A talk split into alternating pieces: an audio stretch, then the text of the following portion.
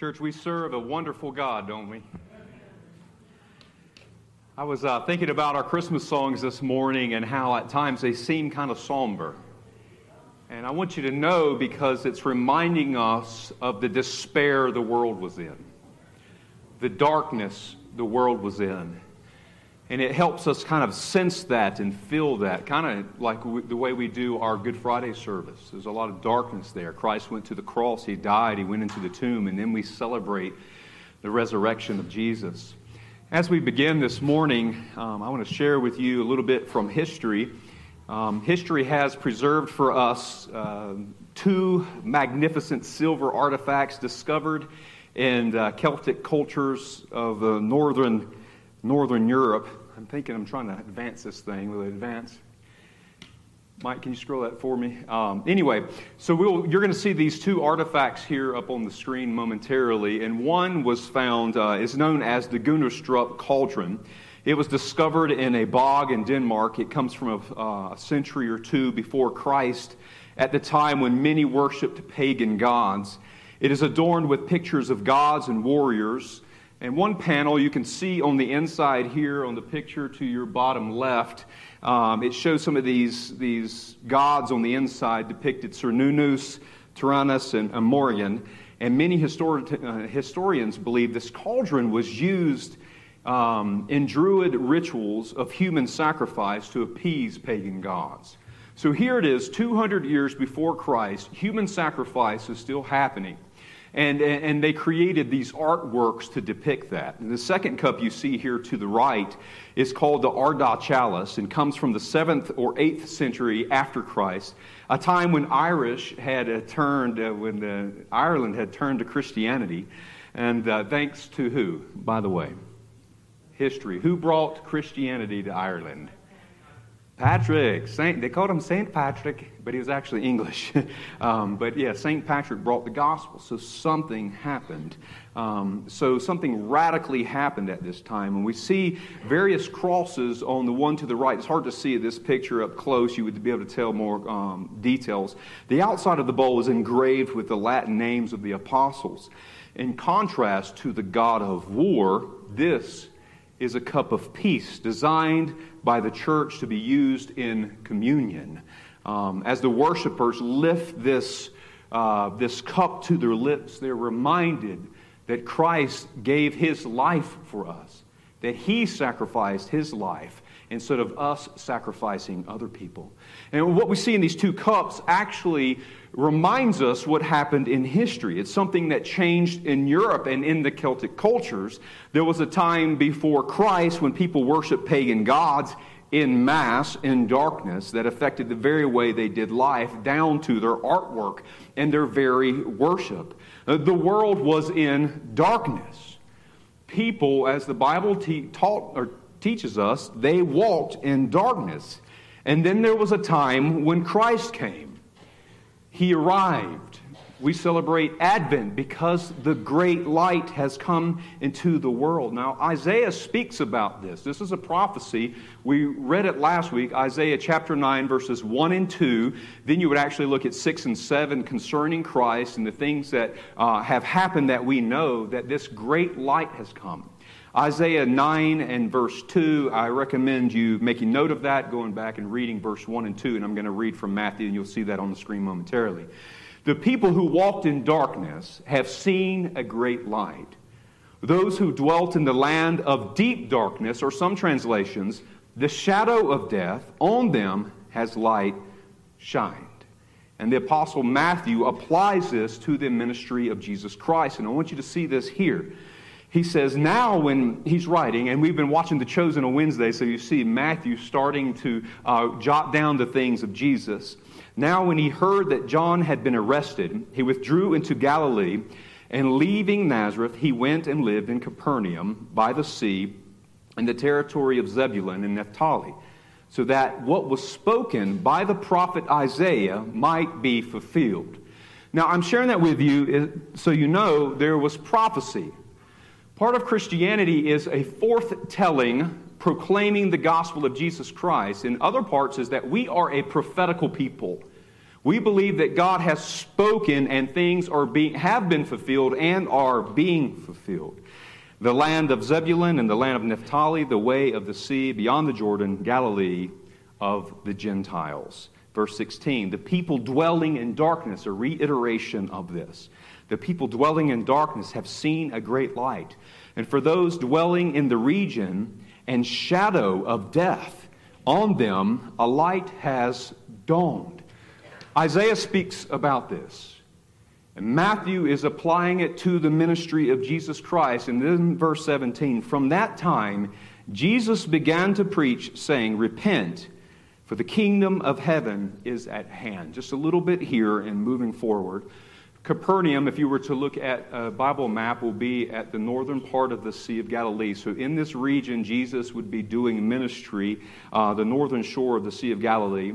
This is where Jesus' base of operations would be during his time of ministry in that before going to Jerusalem. You would actually, if you read through the Gospel of Luke, you'll see a radical shift that Jesus is doing ministry in these little towns and the, the places of Galilee. Then all of a sudden, he set his face toward Jerusalem and then he will eventually make his way to Jerusalem. So, this region of Zebulun, this is why this is important for us in Naphtali, had experienced turmoil under the Assyrian domination, and the Jewish inhabitants had longed for liberation from Gentile rule. So, when we talked about we talk about this king coming, they expected uh, an earthly kingdom. They wanted to be saved from Gentile rule, and they were the first to see, as Matthew shows us here, the great light of God's deliverance. And it wasn't just earthly rule, the deliverance would be deliverance from sin and the domination of the world affairs that Christ would save us from. And what I want you to see as we proceed here is what Jesus tells us what is his first message associated with this great light that Isaiah is talking about, that Matthew applies to the ministry of Jesus? His first message coming out as the great light is this Repent, for the kingdom of God is at hand. So it's not just, hey, this Jesus guy, this Messiah, this long awaited for deliverer is here. He has a message for us, and it is repentance. And there are those today that would say repentance only applied to the Jewish culture, but if you were to read the New Testament, you will come and find out that Jesus Christ says, repent. John the Baptist said to repent. The, the New Testament writers say repent. Paul says repent. Peter says repent. And if you read the book of Revelation, which is to all people, not just the Jewish culture, it says repent. So this is a major teaching of Jesus Christ and for the entire church and for all people. And, church, that's what I want to deal with today for us to understand this great light. And I love to talk about the megas phos, who Christ is, this, this great light that has come into the world, his goodness, his, his, his holiness. But for us to talk about the great light, we have to understand the darkness. We have to deal with sin and death. Now, some of you might say, Pastor, you were talking about sin last week. Are we going to talk about sin again this week? Yes. For us to talk about the good news of the gospel, we have to talk about the bad news. Why is this light so special? Why do we even light a candle? Why do we quote these scriptures and talk about the prophecies of Jesus Christ and this great light coming? Is because there was a great darkness. And we're going to be looking at Ephesians chapter 5 and a portion of what Mary read. And as you are turning there or you're preparing your, um, your Bible apps to get into Ephesians, and I recommend going back and reading the entire chapter there. Um, as we are going into the Christmas season, and as we do once a month, we quote from what Paul wrote to Timothy. So repeat after me all scripture, all scripture.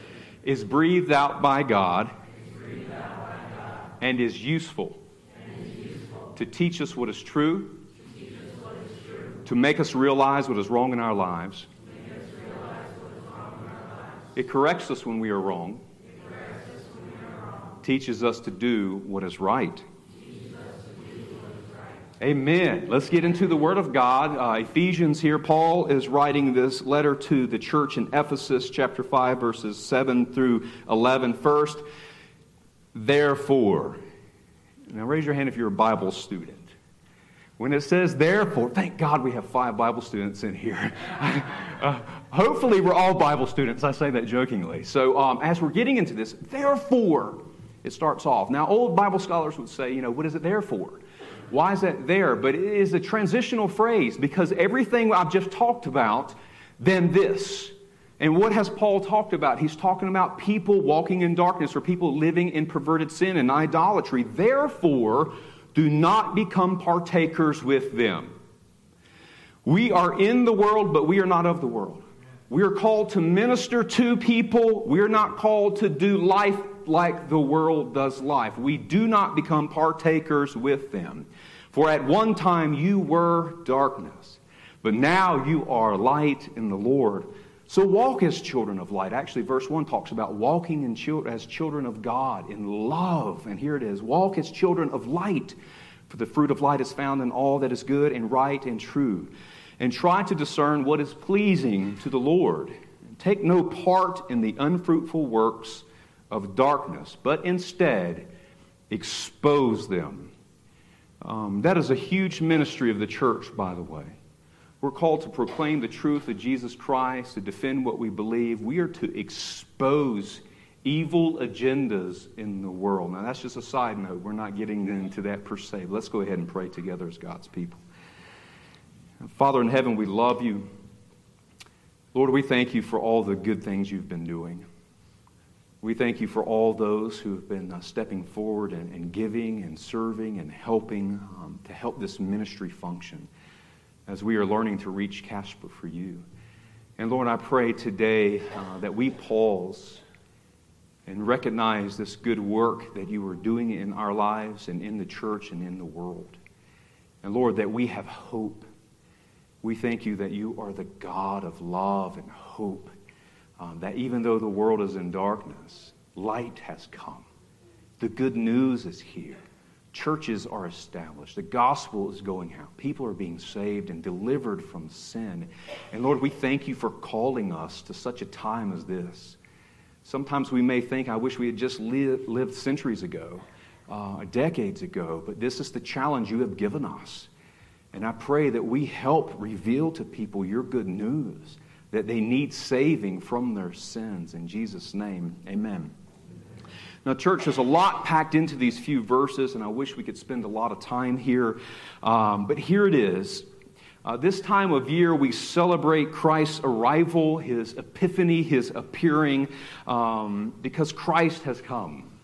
And that's good news, by the way. I mean, uh, Jay, from time to time, he'll say, He is risen, just to see if you guys are paying attention, because he's still risen, by the way. You know, it's not just, I can't wait till Easter so we can say He is risen, uh, but no other time of the year, you know.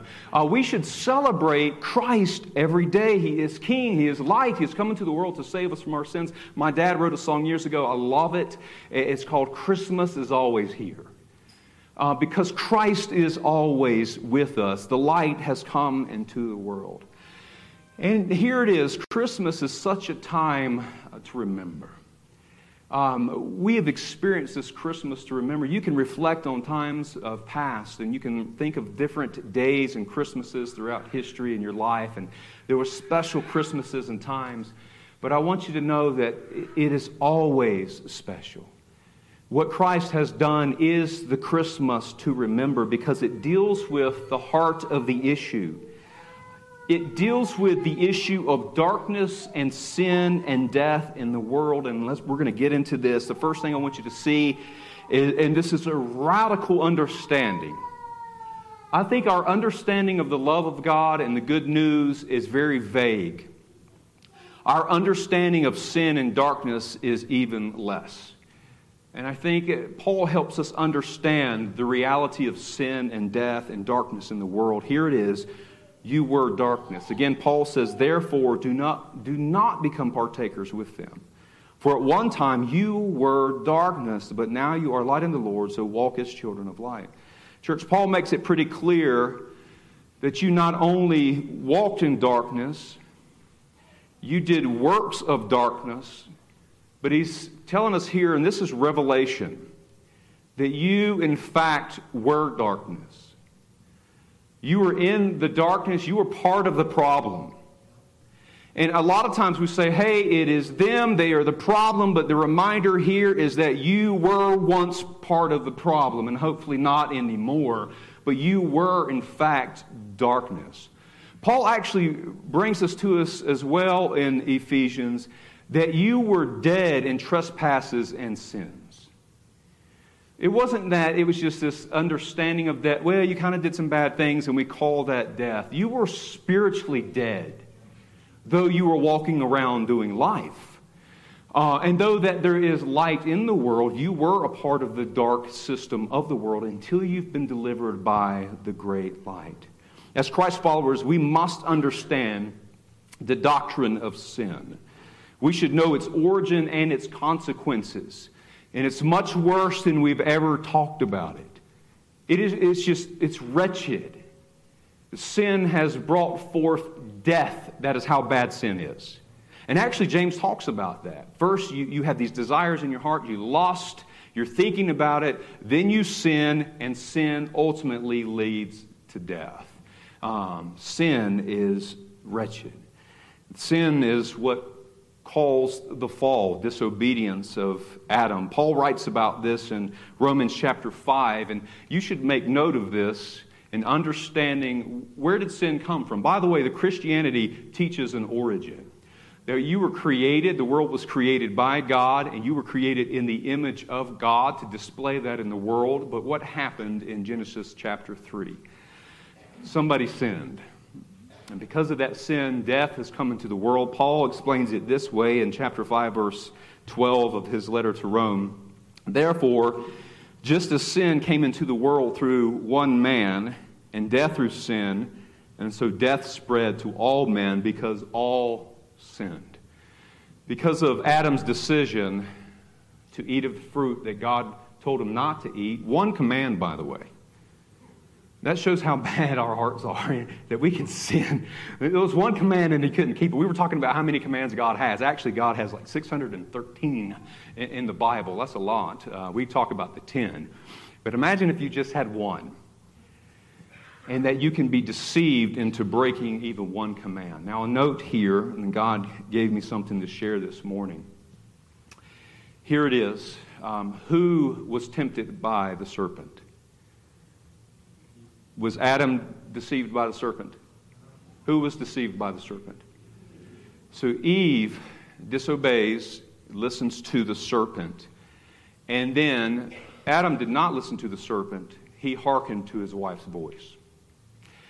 So, a message to the men as we go forward. I don't know if I can say what I'm supposed to say now. Somehow it turned humorous. But there's things that you might not be necessarily tempted by as a man. But your wife may be tempted by that. And she may lure you into doing some of those things. It's not that you're tempted by it, but we give in at times because sometimes a spouse in the home can hijack things because of their desires, because of what they want, and we give in. A lot of men do this. They give in to the wrong things because a spouse is pressuring them to do it. And here it is, both. It's a message to both because any spouse can do that. I'm just talking about the origin here. Now, here it is. We're walking through what Paul says about the origin of sin. Romans chapter 3 and verse 23. For all have sinned and fall, fallen short of the glory of God. Now, I've said this for years. Every time I get mad about one of my kids spilling something, what have you done? And then somehow a cup flips out of my hand. Magically, I don't know how it happened. Spilled. Things go everywhere. Red drink on the floor. And it's like this God is always telling me as soon as you think you got it all figured out, then you're spilling. The reminder is all have spilled and fallen short of the glory of God. We've all spilled. We have all sinned and fallen short of the glory of God. Romans 6:23 here for us, for the wages of sin is death. Sin leads to death. We deserve death. But the gift of God is eternal life in Christ Jesus our Lord. Look around you. One of the most verifiable doctrines is sin and the fall. It's just wretched evil. I don't even know why people watch the news. I don't even want to watch the news. It's just sick. It's evil, murder, betrayal, deception, all the, these, these evil things going on in the world. Um, devastating. Sin has devastated the world and is still devastating the world. A, a list of sins we can think about lust, uh, sexual perversion. Uh, and Paul's talking about that in this text. That do not be like them. Do not give in to sexual perversion. Envy. Uh, we like what other people have. They call that covetousness. Envious is, not, is that they have something else that you want and you're mad that they even have it. It's issues of the heart, envy, strife, lying, slander, jealousy, drunkenness, selfishness, greed, covetousness, unbelief, on and on and on and on. Drunkenness, God gave me this. Years ago, I, uh, I was part of a company and they had a Christmas party. And uh, we went out of town, Christmas party. In every Christmas party you go to, if it's an adult Christmas party, they offer drinks. And every year, some of you guys are invited to the company Christmas party, aren't you? Some of you go down to Colorado and all of this, and they offer drinks, don't they? You get a couple tickets. It's like your high school reunion. It gives people, uh, it gives people an opportunity to go hang out with people and get drunk and act foolish. If you go to your company Christmas party, you don't have to drink. You don't have to have a, a few that ends up being a lot more and you're stumbling around. Drunkenness is a sin. It leads to destruction. I had a pastor friend call me this week and we were having a conversation. We were talking about alcohol. He said he has never, ever, not once, been counseling a couple that was struggling. And they said, you know what, my husband started drinking and our marriage just got better. but he has been counseling where the husband is drinking and the marriage gets, gets worse, or whoever it may be. Drunkenness is a sin. Learn to say no. If it means saying no to the company party, say no to it. If that's going to tempt you into sin. Paul gives us the remedy to sin in Romans chapter 10, verses 9 through 10 and verse 13.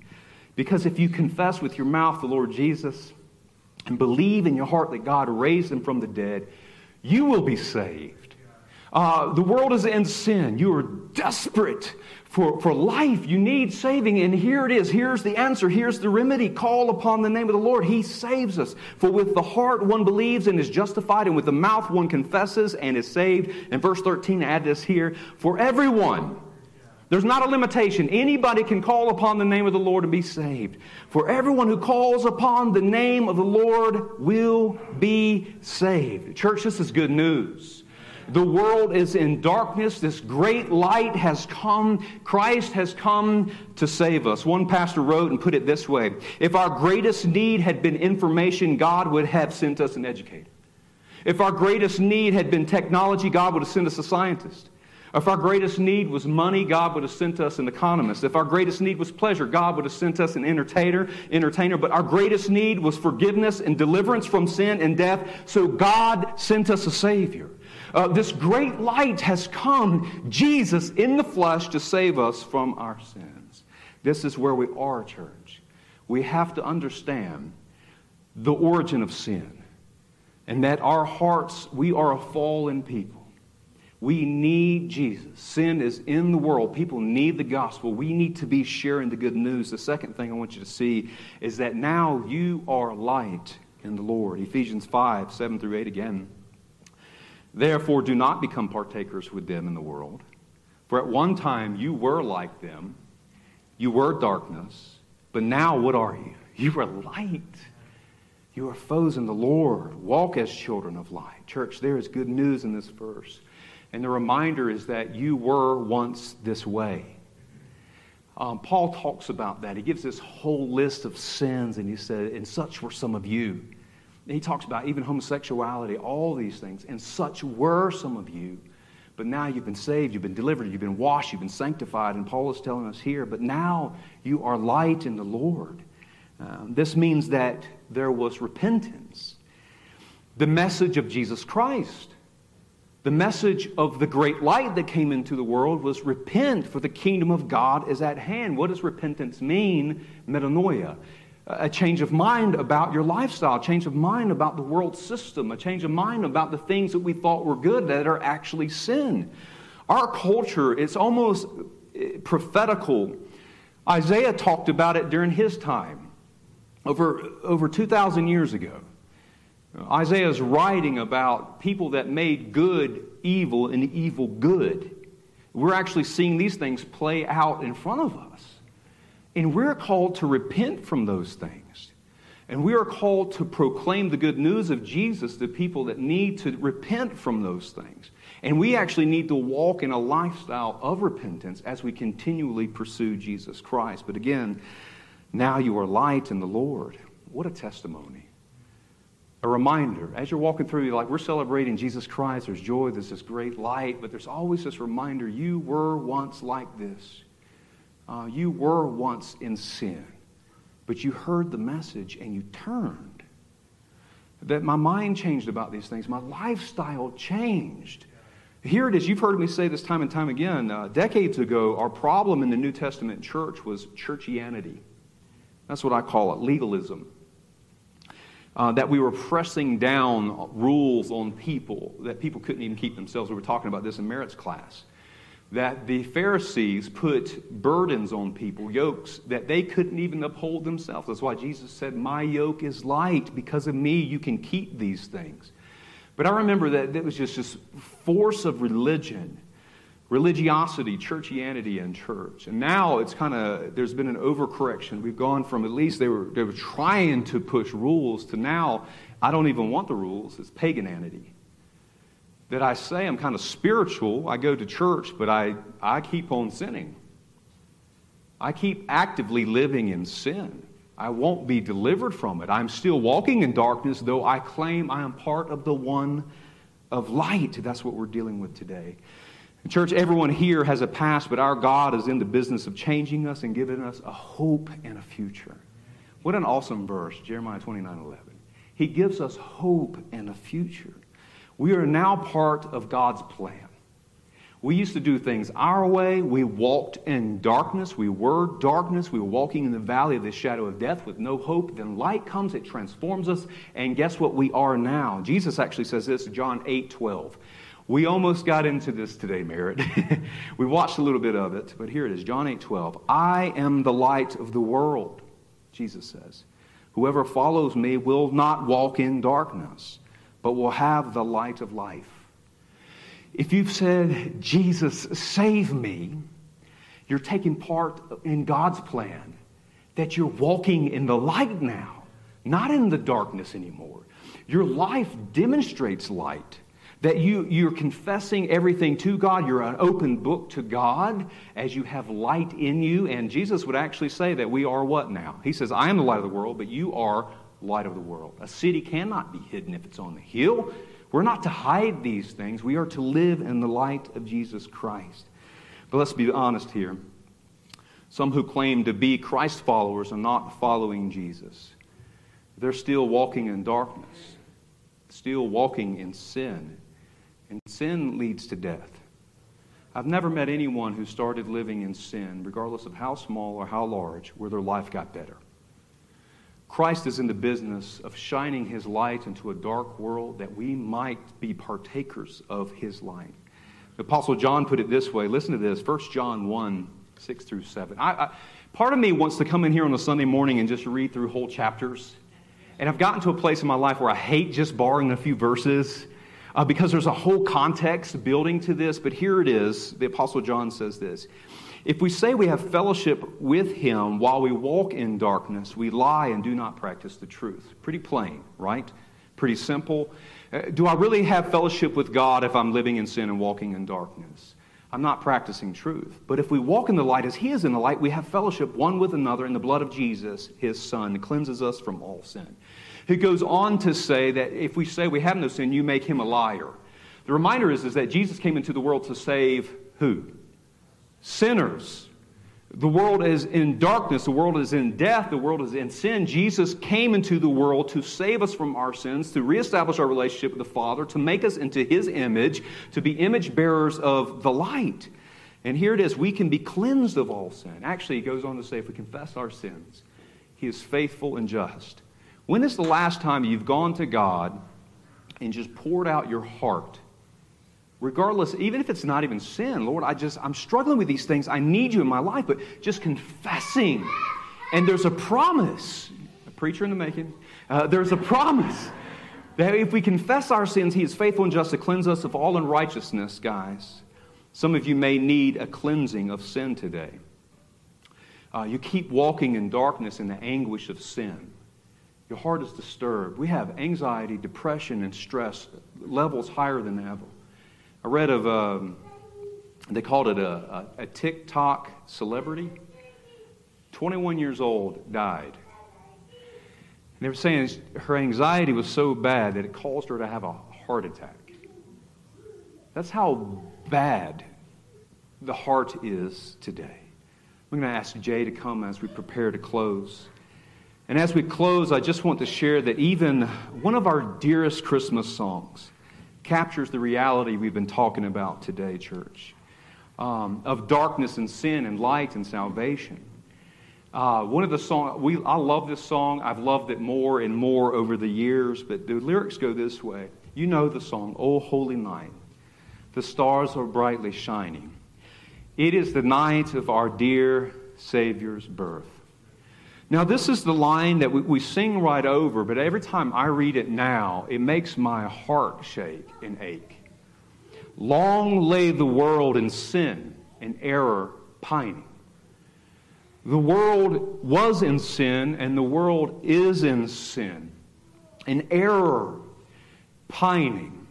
The world, the world is full of sin and error, pining, meaning suffering and anguish, means we can feel it in our heart. People are desperate for something to save them. They're trying all kinds of things. People will actually go and buy a crystal and pray for it, hoping that it saves their life. Uh, chakras, all, all these things. People will rearrange their furniture in a home, hoping to get some kind of magical peace. And I don't care how, how you change your furniture, you're going to stumble and stub your toe no matter what. Um, but there's anguish in the heart of man.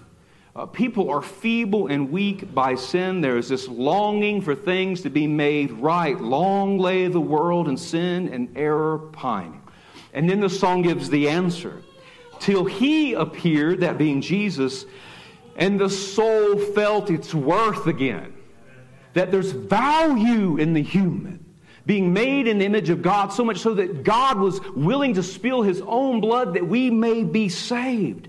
A thrill of hope. the weary soul rejoices because of the salvation of Jesus Christ. For yonder breaks a new and glorious morn in the fact that uh, uh, light has come into the world. There is hope. Salvation is moving in on the world. All we have to do is say yes. What a Christmas to remember. What a Christmas to remember that Christ has come to save us from our sins. The song goes on, and I love it. You know, the, the angels are singing, but it says, Fall on your knees and hear the angels singing. I've heard another version fall on your knees and praise the Savior. And so, church, as we close today, we're going to open the altars for a time of prayer, just entering into a spiritual business, recognizing the world is in sin. We have hope, the light has come.